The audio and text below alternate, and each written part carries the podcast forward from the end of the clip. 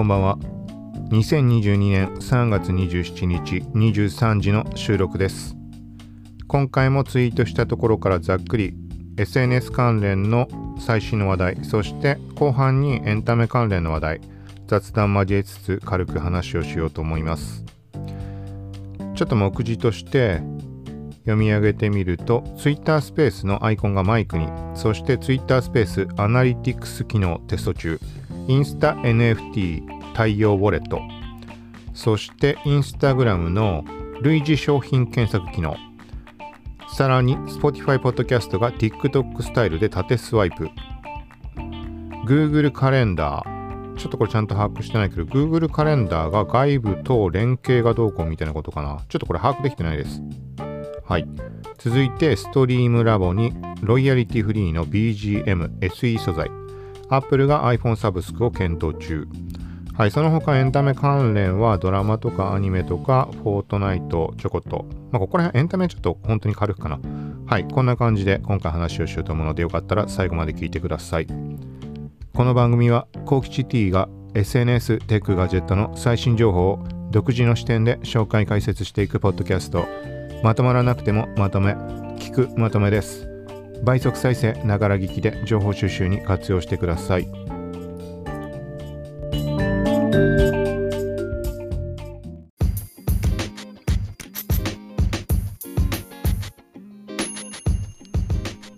まず1つ目、Twitter スペースアイコンがマイクに変更になりました。はい、見た目の話です。スペースのなんか元々のアイコンのマークがマイクのマークに見た目が変わったっていうことです。はい。で、これは Twitter スペースの開始のボタン見てもらえればすぐわかると思うんだけど、ここが紛ら紛らわしかった点があって、個人的には Twitter スペースタブっていうのがフッターメニューに表示されています。これ表示されてる人、されていない人って多分いると思うんだけど、はい。なので、まず、こう、Twitter アプリを開いた時に、あ、マイクに変わってるって思ったのは、このフッターメニューに並んでいるスペースアイコンが変わってることで気づきました。はい。まあ、最初に開いた時点で目に入るので。で、後々、Twitter の、まあ、iPhone で言うと Twitter のツイートボタンを長押しすると、スペースのアイコン出てくるんだけど、ここがマイクにも変わってるってことに気づきました。はい。なので、結果的には、開始ボタンがマイクに変わるってことは、Twitter スペースの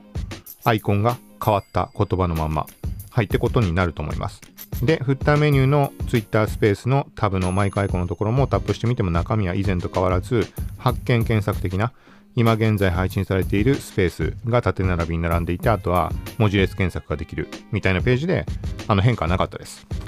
はい。で、これ前提として、えっ、ー、と、ちょっと気になるところがあったというか、全く別件で、ポッドキャスト機能っていう話が Twitter に上がっていました。はい。で、当時の、まあ、当時というか少し前の話だけど、えっ、ー、と、あんまり細かく情報はなかったので、まあ、こちらは勘違いしていただけかもしれないんだけど、まあ、そもそもスペースがそのまんま、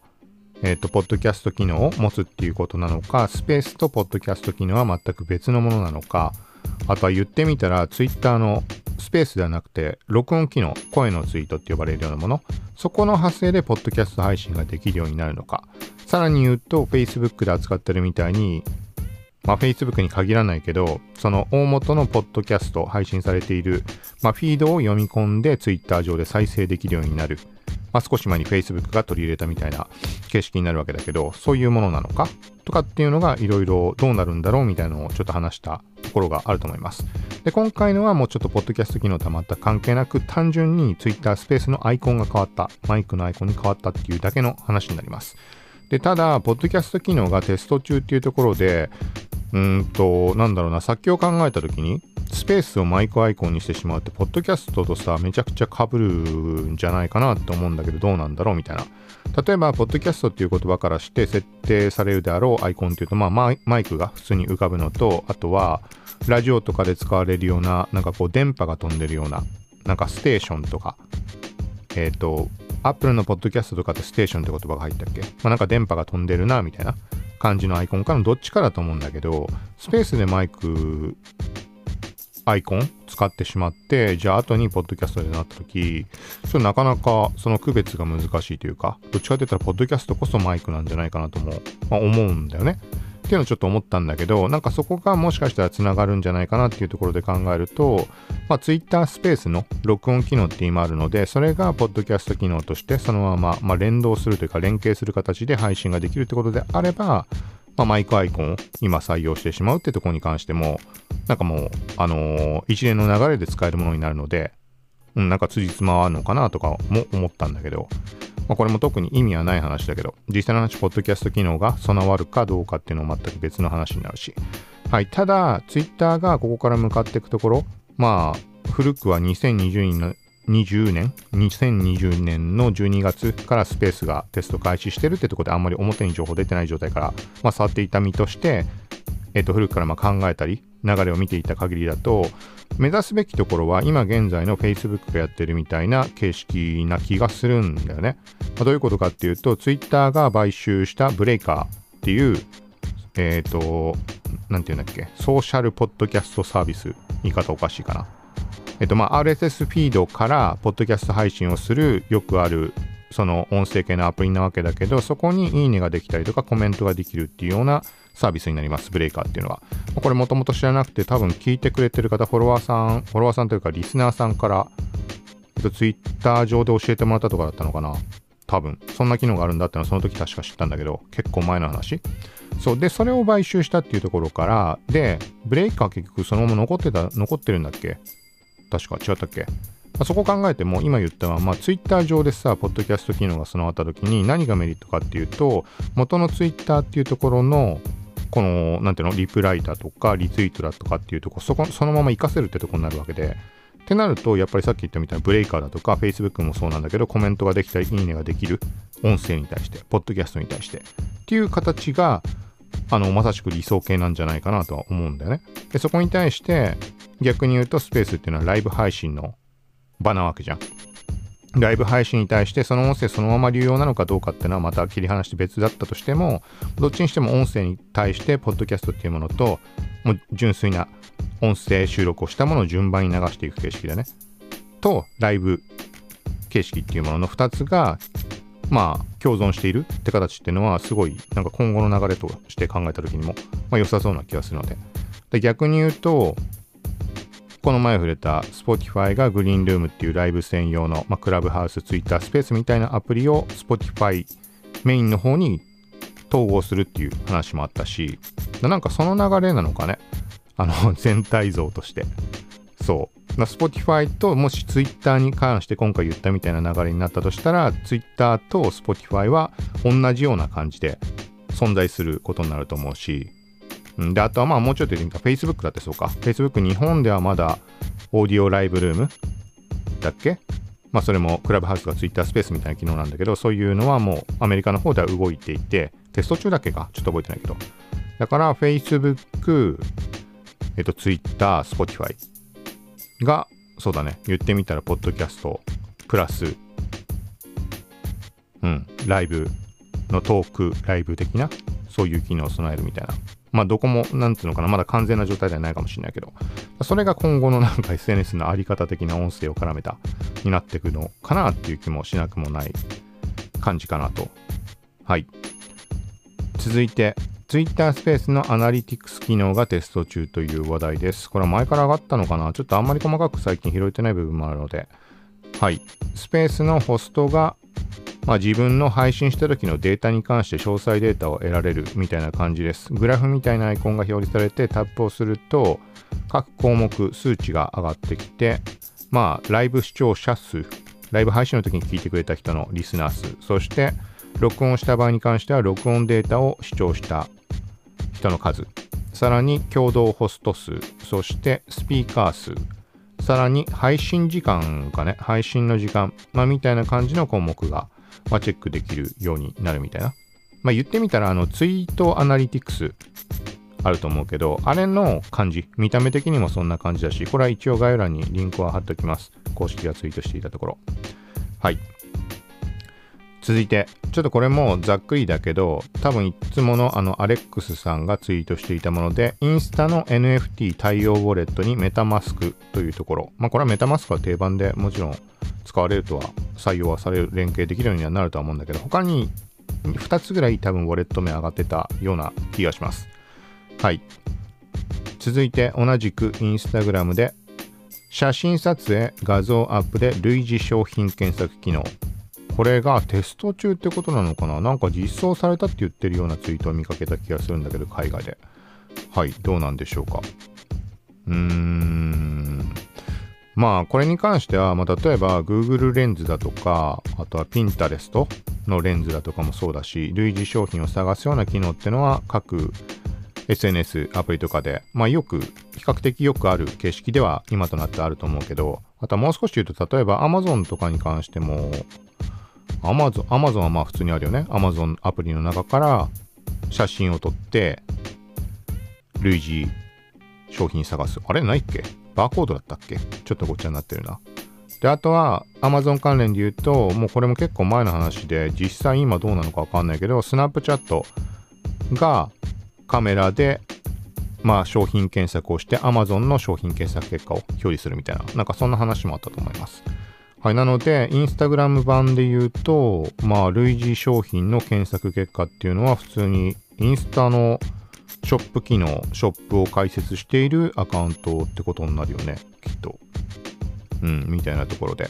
ただまあなんか結局あれだよね、日本国内で言うとチェックアウトも結局もう3年ぐらい経って、3年もっと経ってるかな。未だに使えるようになってないしね。なんかいまいちインスタってそういうところがあるというか、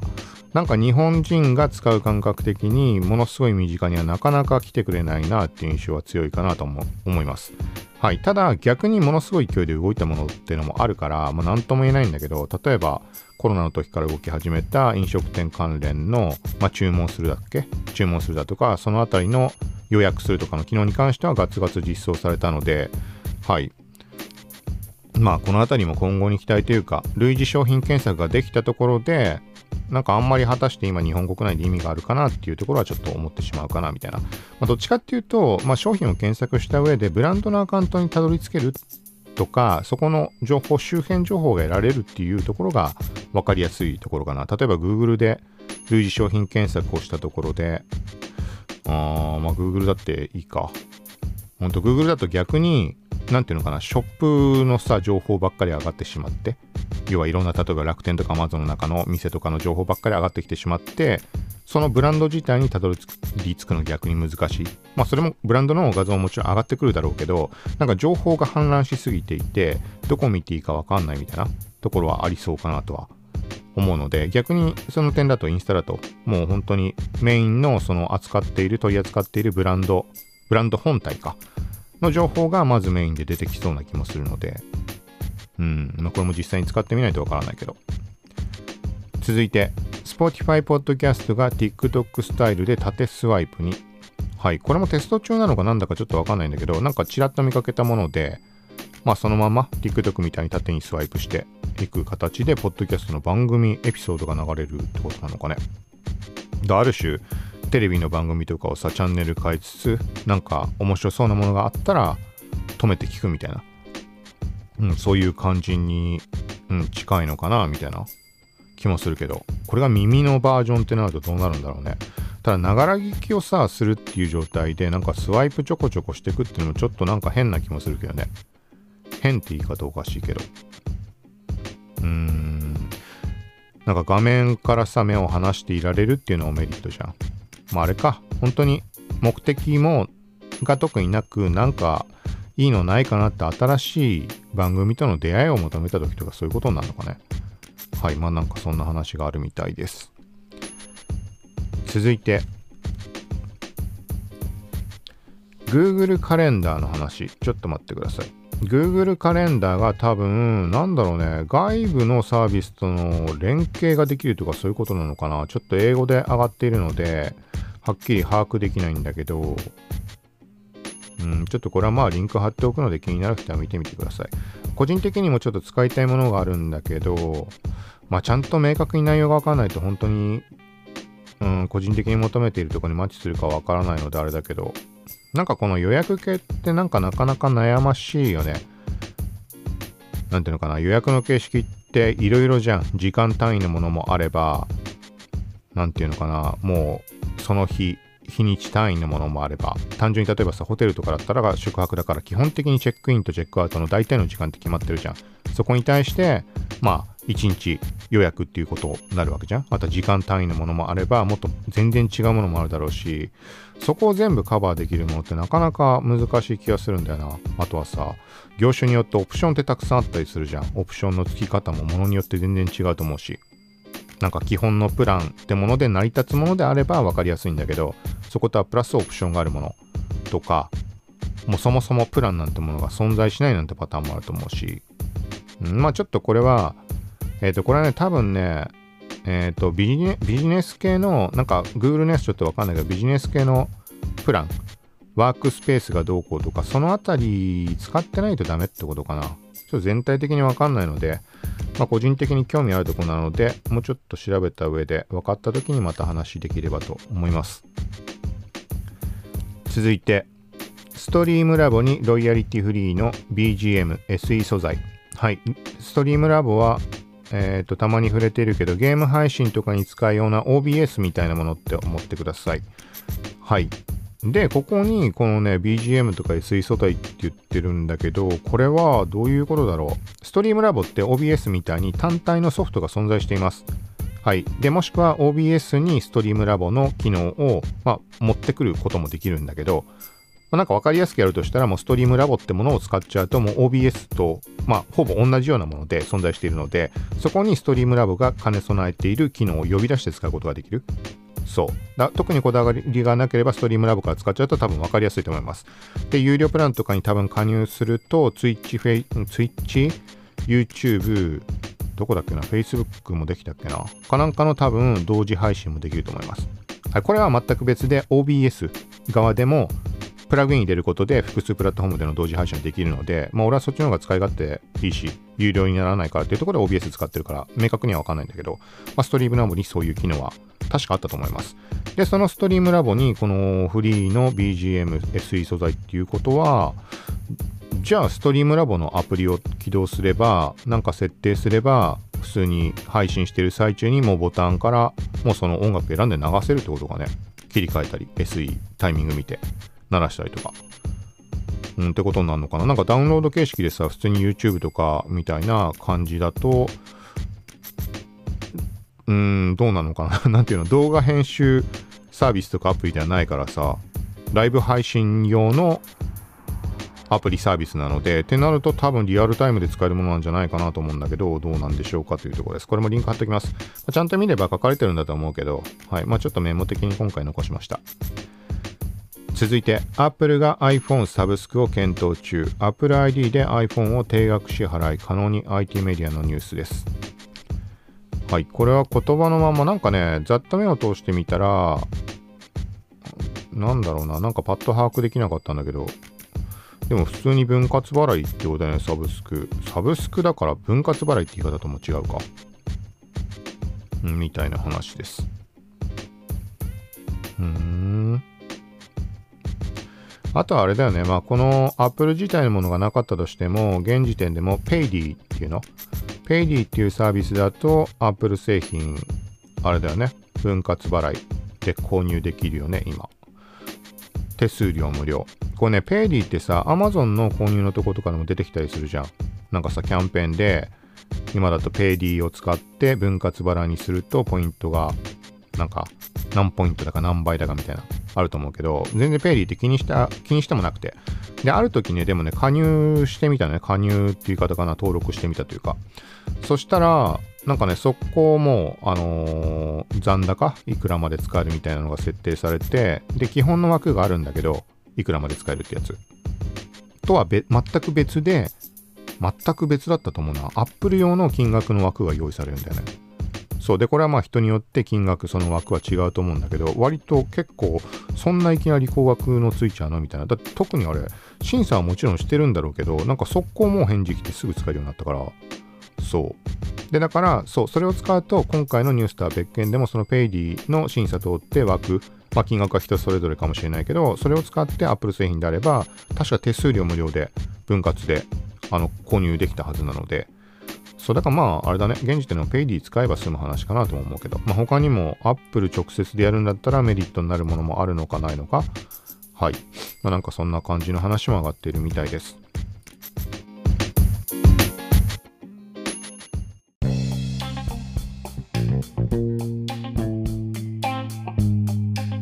続いてここからはエンタメ関連になります。まあなんかそんな細かい話することはないかなこのエンタメは。まず一つ目防具ジャパンの記事です。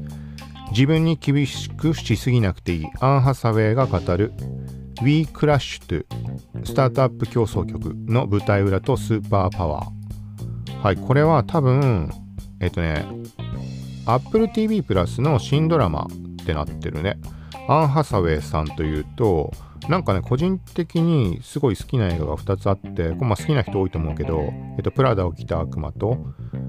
えっと、マイ・インターンだっけ？の2つ結構好きなんだよな、あれ。なんかもともとそういう類の映画ってあんまどっちかというと好む、好まなかったんだけど、どっちかというと、まあ、年取ってからそういうのも興味が、興味が出てきたというか、あの、どっちかというと好きになって、で、その流れがプラダを着た悪魔と、まあ、直接関係はないんだけど、マイ・インターンっていうのに関しても、なんかね、まあ、遠からずな感じの2作品なわけよ。で、対して今回のはこれ全く俺知識ないので情報知らないんだけど、なんかスタートアップ競争局みたいな感じ？のとこからして、なんかまたさ、その働き方に関わるようなものになるじゃん。っていうのでちょっと気になりました、単純に。で、えー、っと、ここはインタビューとしてなんかずらっと結構なボリュームで書かれてるかな。まあ、このインタビューは俺どうこうじゃないんだけど、まあ Apple TV プラスって今現状は契約していないので、これ見るためだけにでもちょっと見てみたいかなみたいに今考えてる最中です。ざっとちょっと冒頭のとこだけ見てみようか、このあらすじ的な。コワーキングスペース WeWork 創業者夫妻のジェットコースターのような物語をカップルの愛を通して再現する事実に基づくドラマだ。だって。はい。WeWork をめぐるスキャンダルについては全く知らなかったというアン・ハサウェイが本作に出演を決めたのは強い探求心からだった。だって。ちょっと面白そうだね、これは。はい。うーん。ネットフリックスもね、ちょっとこの後ネットフリックスの話もするけど、一回俺ね、契約を切ってあります。これなんでかっていうと、あの別にそのまま継続で払ってたっていいんだけど、なんかさ、これ触れたっけ？ソフトバンクの、なんだっけな、なんかね、エンタメ割みたいなのがあるらしくて、なんかポッドキャストで聞いたんだよな。なんて言ったっけ？あの有名なやつ。ちょっと名前が出てこない。出てこない。なんかそういう情報を配信してるようなポッドキャスト。はい。でね、なんかね、エンタメ割とか使うと、例えば、ネットフリックスだと10%、10%分の PayPay 還元とかなのかな。あとは対象のそういうストリーミングサービスって何箇所かあったんだけど、そうなんかそれを見かけて、まあそんな大きな金額ではないけどさ、ちょうどほら、この前スマホの契約動向とかいろんなことやってた最中じゃん。そう、それがあったから、ちょっとね、それをね、設定したいと思って。で、それをやるにはソフトバンクのまとめて、なんだっけ、まとめて支払いみたいなやつあるじゃん。携帯料金と一緒に。そっちにまとめることによって、テンパー分の PayPay がこう還元されるみたいなことらしいんだね。そう。で、なんか、それには一旦 Netflix の現在の契約を停止？みたいなことしなきゃいけないっつって。そのまんま言われたまま停止したんだけど、でもそのさ、ソフトバンク側の支払いができないわけ。なんだかよくわかんないけど。で、結果的に今になって分かったのは、翌月の契約が解除された段階になって、そのタイミングにならないと、次のその契約の支払いの設定ができないんでね。要はソフトバンクのそのページから飛んで、立ち上がるはずの画面、そのまとめて支払いで、なんか登録するみたいなことをやれやれるはずなのにずっと出なかった。それは契約が一旦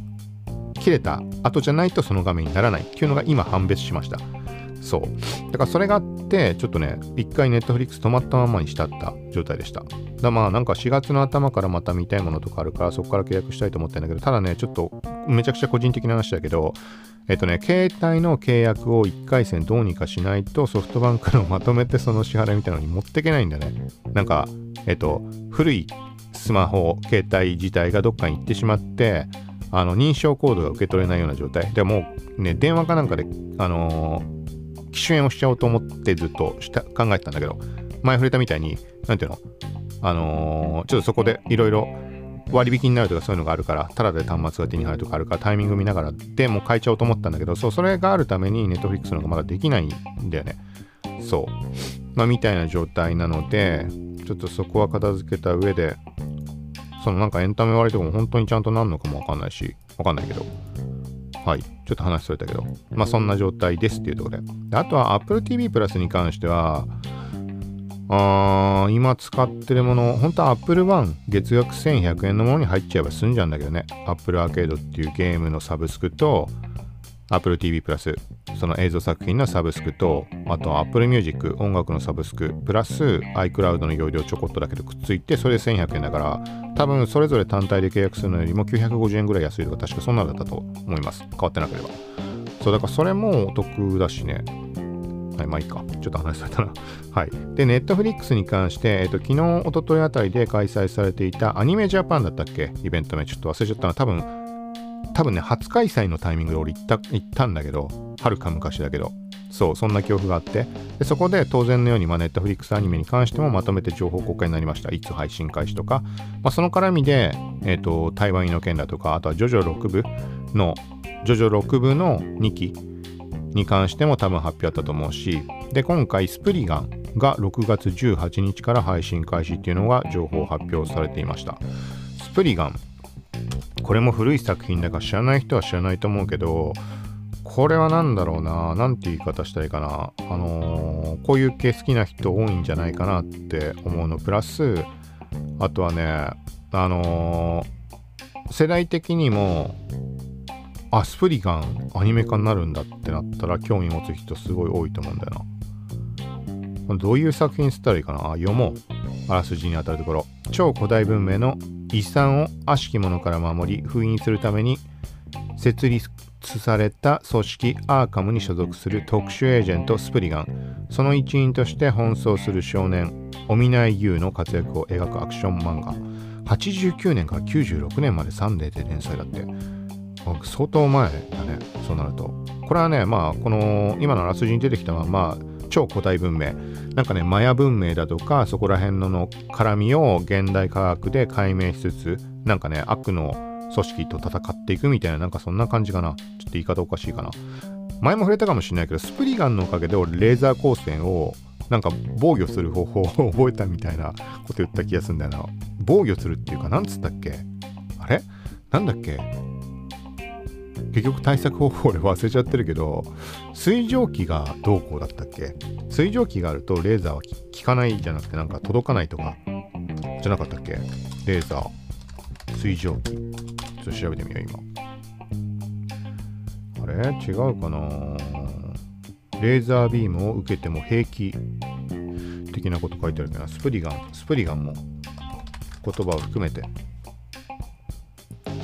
あさすが。知恵袋。ちょっと読んでみよう。漫画スプリガンであったんですが、レーザー光線は蒸気で無効化できるって、ほんまですか？えっ、と、ベストアンサーのとこちょっと読み上げてみます。確か空気の絶対屈折率が1.0で水の絶対屈折率が1.3ですからそれなりに曲がってくれるとは思います空気中の水分子水分子の塊にどう入射しどう反射屈折するか人間には分かりません運次第ですと言いながらも無効化するには多量の蒸気が必要になるでしょうね。だって。あ、じゃあまあ多分そういうことだね。今ここに書いてるってことは。そう。それが 記憶にすごい残ってる。うん。かな。あーでもこれあまりに古すぎてちょっとアニメ化されるんだったら見たいかね。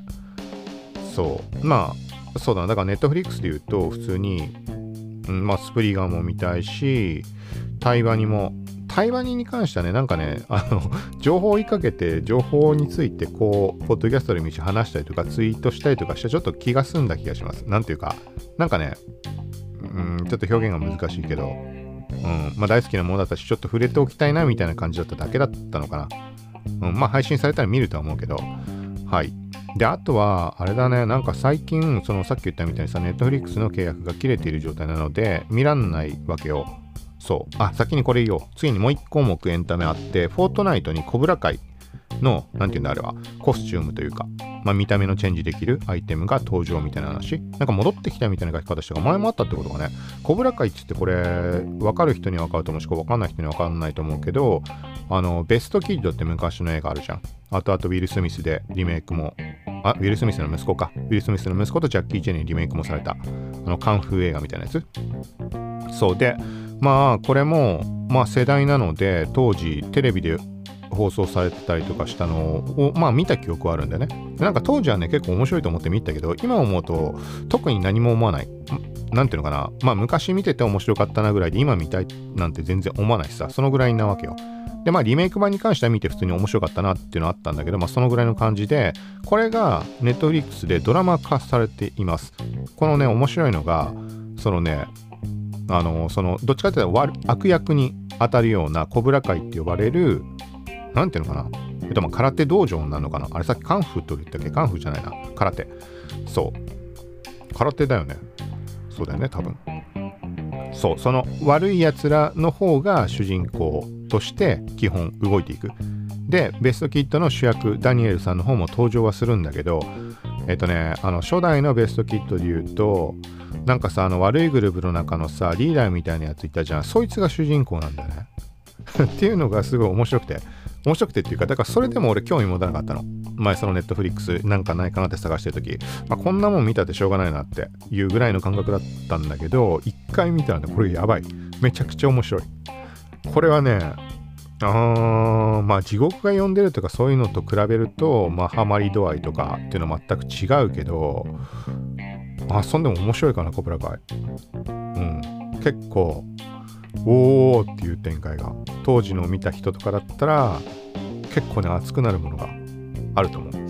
そう。ダニエルさんもずっと出てきて、まあ、結局コブラ会とダニエルさんとのこう確執的なことがずっと続いていくわけだけどでシーズン結構出てるよね。シーズン3 2の途中まで見たかな俺。でそこら辺でちょうど切れちゃったから続き見たいなと思いつつな感じなんだけど。そうまででなんかそんな感じでコブラ会フォートナイトに、まあ、登場っていう話で。そうだなコブラ会も気になるな。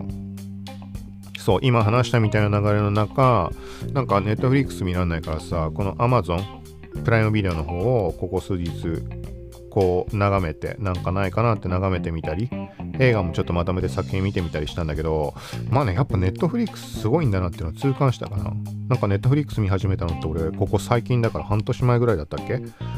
だった気がするから、それまだ Amazon プライムビデオ、まあ Amazon プライム会員だから勝手に見られるからさ、そっちで進むんならそれでいいやぐらいだったんだけど、もう全然違う。それ何が違うかって、今まさしく Netflix 使えなくて Amazon プライムビデオじゃあ見ようと思って見に行くじゃん。何にもないもん、ぶっちゃけ見たいものが。っていうちょっと大げさだけど、うん、ないね、本当に。ない、マジで。惹かれるものが。で、対して記憶で考えてもネットフリックスめちゃくちゃこれも見たい、これも見たいって。だからネットフリックスオリジナル作品とかってとこなんだと思うけど、ドラマ関連。なんかね、全然気になるものが Amazon プライムビデオってもない。そう。困るぐらいに。なんかちょっと、まあ、このさ、じゃあ映画と思って、映画でもドラマでも、こうさ、詳細のページ出すんだけど、うーん、なんかまあ見なくていいかな、みたいなことになっちゃうのよ。だからそういうの考えると、漠然と深い意味なく、ネットフリックスってすごいなってネットリックス見たいものたくさんなわけだからさ、うん、ちょっとそこを改めて感じたところがありました。そうだからこれはそうそうそう。だからネットフリックスでしか公開されてない作品とかってあのねめちゃくちゃ面白いの多いから、まあ、一回触ってみてほしいかな。なんかわかんないけど。無料期間とかあんのかわかんないし1ヶ月やって気に食わなければまあ解約すればいい話だしなんかね全然俺はすごいあの世界が広がった感じがすごかったので。はい。そうで、対して Amazon プライムビデオは、じゃあ試しにと思って見てみたものが、あの、お笑い系のものを見てみたんだよね。あのさ、これは多分初代の時から見たけど、ドキュメンタル、まっちゃんとかの、とか、とかが、は最初に見て、まあ面白いなと思って、で、その後は、うん、まあわざわざ見なくていいかなぐらいにいつの間にかなってしまったんだけど、そしたらね、今回見てたらフ、フリーズみたいなやつ。なんかね、あの、芸能人とかお笑い芸人とか出てきて、脅かす感じの番組構成になってるんだよね。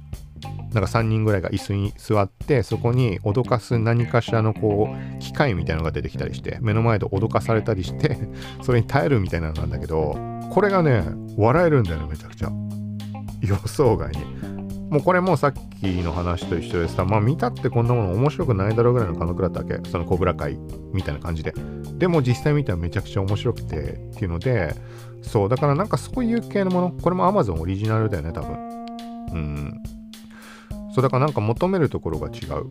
のかなみたいな。個人的にはそういう使い分けかなみたいに今現状になりました。あとはちょっと映画に関してはまとめて韓国映画何個か見たのとあとはボーダーラインあのー、あれか。クワイエットプレイスのクワイエットプレイスとかそうクワイエットプレイスの、あのー、お母さん役だよね。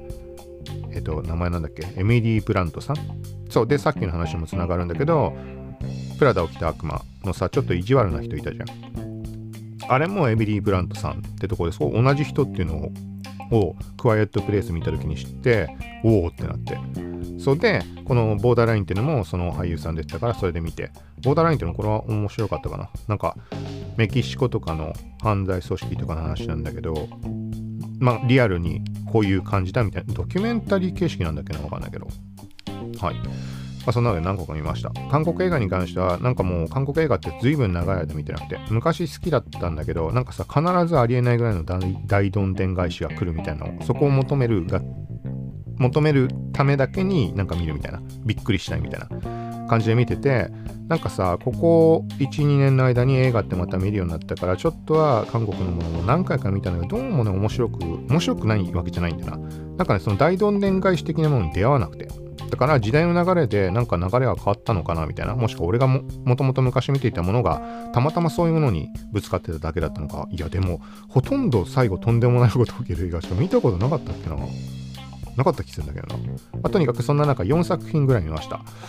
なんかねそしたらねやっぱねインパクトに欠けるんだよね。1個はインパクトあったなんだっけか。あインパクトがあったのと違うけど EXIT とかいうの面白かった。なんかあのーなんて言うんだっけ。岩登るやつ。岩登りや、ロッククライミングか。ロッククライマー、ロッククライミングとかやってた、あまあ、あんま細かい話してもあれか。もうちょっと面白かった。で、あとは、パラ、パラサイトも見たんだけど、めちゃくちゃ話題だったじゃん。パラサイトは、なんか普通かなみたいな感じで、特に何も思わなかった感じでした。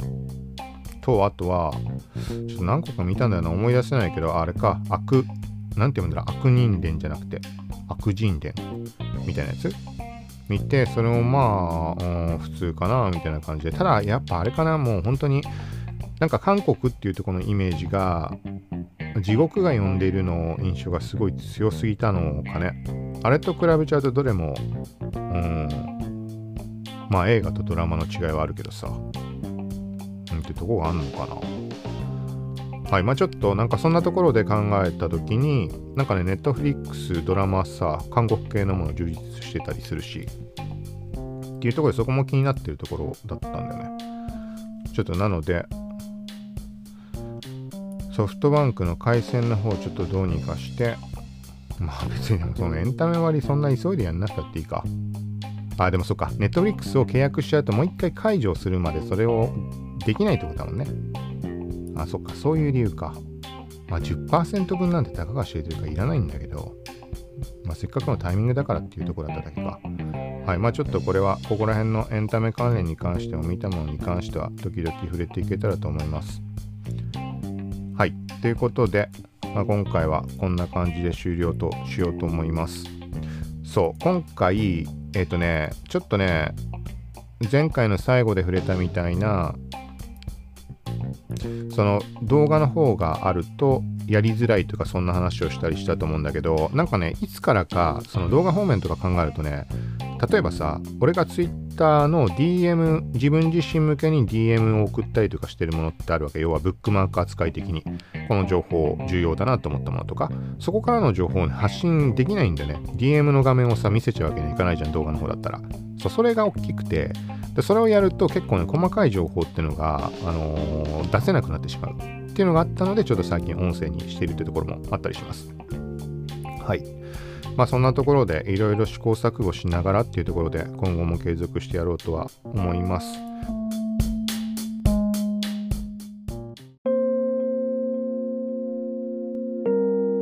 はい。でそうだ。もう一つあった。えっ、とはい、ポッドキャストの感想というか、いつもありがとうございます。Q さんさんから、この前の停電の、停電の時のやつだよね。えっ、ー、と、ちょっとタイトル俺自身でわかんないな。停電をたしなむ。突入仮想停電パーティーの世界線。みたいな。の話しました何回か前のやつ。はい。で、そこに対してこういうタイミングを利用して実際停電したらを疑似体験したり災害グッズチェックしたりという試みはとても良いアイデアだと思うと、はい。シェアしていただきました。ありがとうございます。これは結局あの後やりました。やりましたっていうか、全然ね、結局ね、やってみたら大したことできなかったんだけど、あの、なんつうの？なんていうのかな？そのさ、まあ、ちょっともう一回おさらいで軽く言うと、そのアルファ米的なマジックライス的なものをバーッと並べたわけ。どれか食べようと思って。で、あとは、まあ、インスタントの味噌汁と紙コップ用意したり、割り箸用意したり、水を用意したり、で、携帯ガスコンロと鍋を用意して。で、要は、停電がその日起きそうって言ってあの節電してくださいみたいな言ってた日。もう俺は事前にもうエア停電のエア停電のつもりだったわけ。もうこれを楽しもうってアルファ米って食べたことないから。でそんな感じでやったんだけど結局えっ、ー、とねお湯でやっちゃったわけよ。水で戻すと60分っていうから。その停電はもう起きないってなったんだけどわざともう真っ暗な状態にしてでやったってことね。そうだからその水で戻さなかったっていうのもちょっと微妙だったしなんかあれかな。あとね、もう一個でっかいのが、ろうそくとかにすればよかったなと思うんだけど、なんかね、ポータブル電源を昔買ったものに関してもう一回試したいっていうのがあって、それを使おうと思って、リングライトとセットで使ったの。そしたらめちゃくちゃ明るくなって、あの普通にね、電気ついてるぐらいの勢いで明るくなっちゃって、でそれ一応動画にも撮っといたんだけど、そそれがね、あの逆に災害感が一切なくなってしまって、例えばまあ練習というよりは、そのそういう状況を楽しもう的な意味合いだったんだけど、練習的な要素もないし、普通に明るい部屋で食ってるだけみたいな感じになっちゃってるし、で、さっき言ったみたいに、アルファ米を水で戻さなかったから、まあお湯でやっちゃうとさ、なんかね、その非常、非常事態感もないじゃん。なんか本来さ携帯ガスコンロとかそんなね手元にない状態でもう食えるからメリットなわけじゃん水で戻せるっていうところ。そうそういうところもあんまりなんかねだから災害時を再現できたって感じはあんまなかったかも。本当にただ飯を食ってるなだけ、まあ、味噌汁飲んでアルファ米作って15分ぐらいかな。ネット沸かしたやつ。であとはレトルトのカレーもあったからそれも鍋でやって。結局なんだっけな。なんて読むんだろうあれ。おにし。おにしじゃない。お。尻尾のぽ。尻尾のぽって言い方おかしいかな。に、西って書いて。なんかそんな感じのメーカー名なのかな。の五目ご飯みたいなやつと、まあ、レトルトのカレーと味噌汁 食っただけ。ただ。のみたいな感じでした。うん、まあ、ろうそくにすべきだったね。ただまあ結局、そのさ、そのポータブル電源がちゃんと生きてるってことも今回確認できたので前回触れた時ってなんかバッテリーがすぐへたっちゃって何回か使ったらもう速攻切れちゃうようになったみたいなことを言い方したと思うんだけどそんなことなかったです。そう。でプラスまあリングライトをさ災害時に持ってくってこと考えづらいけど、まあ、リングライトめちゃくちゃ明るいんだなっていうのは本当に分かった。うん。なんかさほらリングライトだから足元立てられるようにもなってるじゃん。角度も変えられるしでスマホの固定もできるし、まあ、災害時にスマホを固定する必要があるかわかんないけどそうなんかねもろもろ使い勝手いいことも分かったのでまあそうだねちゃんとその災害の時に使うようなポータブル電源とか生きてるってことの確認ができたってとこだけでもまあいいのかもしれないしはい。まあ、また機会あれば、そういうことをあえて試してみたいかな。あとはまあ、あれかな。外で食うとかだよね。やっぱりやるんだったらどうせなら。ってのもちょっと思ったけど。はい。ということで、まあこんな感じで今後も雑談交えつつ話できればと思うので、よかったらまた聞いてください。最後までありがとうございました。さようなら。